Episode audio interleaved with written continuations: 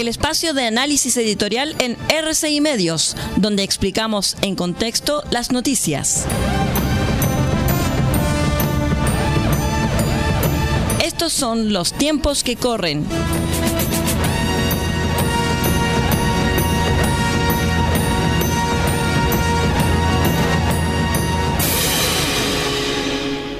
Hola, ¿cómo están? Bienvenidos a este espacio de análisis editorial que denominamos Los tiempos que corren. Desde el giro que inició el gobierno tras la derrota en el plebiscito constituyente, en los intersticios de los sectores afines a este, se viene agudizando una grieta que separa a ciertos sectores de la izquierda de la agenda oficial. Y aunque en un principio estos resquemores tuvieron fundamentalmente motivos partidarios y o generacionales, las decisiones que se vienen sucediendo desde entonces los han ido transformando en una distancia cada vez más programática y política.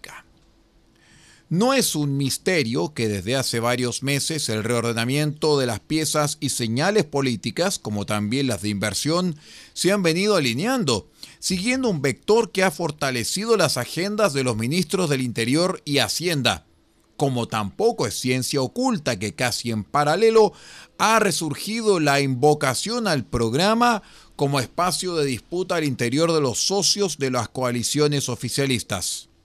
Mientras unos sugieren que hay que actualizarlo para ajustar la denominada promesa hacia la ciudadanía, otros lo eligen cual línea Maginot.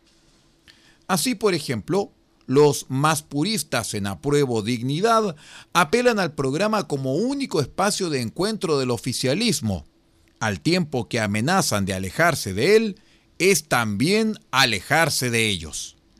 Particularmente crudo fue al respecto el gobernador de Valparaíso, Rodrigo Mundaca, quien señaló en una entrevista al diario El Mercurio que eran leales al programa, pero no al gobierno.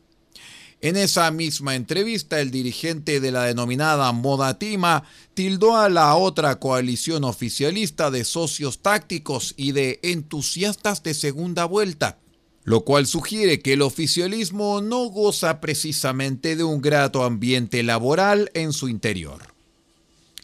Pero más allá de los ripios en su implementación y comunicación, el gobierno y el presidente parecen convencidos del curso adoptado y la máxima concesión que se ve hasta ahora para sus socios a la izquierda es la de intercalar algunas señales identitarias hacia ellos cada tanto, por lo que nada hace presagiar que la incipiente grieta entre las coaliciones vaya a cicatrizar en el corto plazo.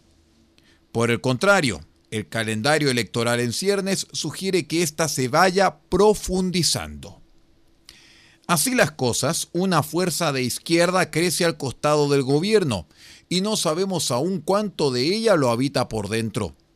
Frases como las vertidas por el gobernador Mundaca se van apilando. La queja acusatoria gana terreno en los cafés y sobremesas del oficialismo y en los WhatsApp se comparten antiguas aprehensiones de personajes que ya desde antiguo veían en el proyecto del Frente Amplio y en sus figuras principales el germen de una nueva concertación. Tal vez la más dura al respecto fue Roxana Miranda, quien en 2017 los llamó, escuche bien, cachorros de la élite. Es muy probable que estas acusaciones pesen en las conciencias de algunos en el gobierno e incluso en el propio presidente Boric, pero sería una muy mala estrategia de su parte echar pie atrás a estas alturas. Ya mucho le ha costado el desandar lo andado en una diversidad de materias y las nuevas prioridades de gestión podrían dar algunos frutos en el mediano plazo. Ya no se trata de merecer, sino de un asunto estrictamente demográfico. Las dos generaciones hoy en el poder son las llamadas a seguir gobernando por varios años y cuando se ajusten las alianzas y proyectos en el amplio arco político, Boric y su gobierno probablemente no calificarán para el concurso del más izquierdista, pero tendrán, si son meridianamente exitosos, dos o tres activos a su haber.